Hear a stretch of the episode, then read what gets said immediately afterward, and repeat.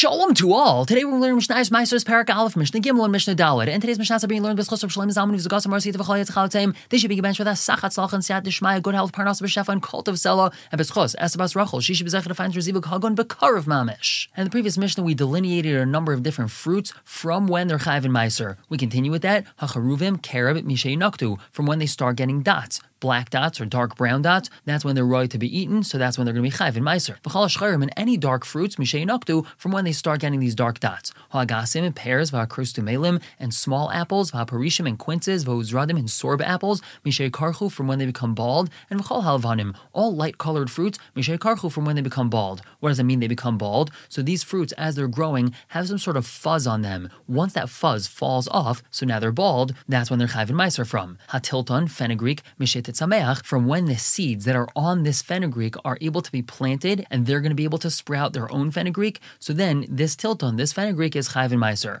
Hatvu of hazesim, grain and olives, mishechnisu shlish, once they grow a third of their growth, then already they're chayv and meiser. Moving on to Mishnah Dalet Vayark, now talking about vegetables, hakishuim, gourd, vadeluim, and squash, vatichim, and melon, malafafinus, and cucumber. Now there is machlekes about these four things that we just mentioned, if that's really the way to translate them. However, that's the standard translation. Hatapuchim, apples, vas regim, what you shake on Sukkos, chayavim g'dayim uktanim, they're meiser, whether they're big or small, that's because they're edible even when they're small. Reb Shimon Paiter says regim b'katnon, Reb Shimon paters a sregim from meiser when they're small, because he says you can't eat an esrog when it's small. And now the Mishnah tells us about two different types of almonds. We have bitter almonds and sweet almonds. Now bitter almonds, when they're small, they're actually not bitter, they're sweet. They're only bitter when they're big. And sweet almonds are the exact opposite. When they're small, they're bitter, but when they're big, they're sweet. So the Mishnah tells us, the type of bitter olives that are chayiv and meiser, namely when they're small, they're chayv and meiser because they're edible. Then pater b'matukim. So in that stage of the almond's growth, when it's a sweet almond, it's pater because sweet almonds when they're small are bitter, so therefore they can be pater from meiser. And a chayv and matukim, sweet almonds which are chayv and meiser, meaning when they're big they're chayv and meiser, pater b'marim. In that stage of growth of bitter almonds, so they're going to be pater. When these types of almonds are big, they're bitter, so therefore they're going to be pater and meiser. We're going to stop here for the day. Pick up tomorrow with Mishnah Hay and Vav. For now,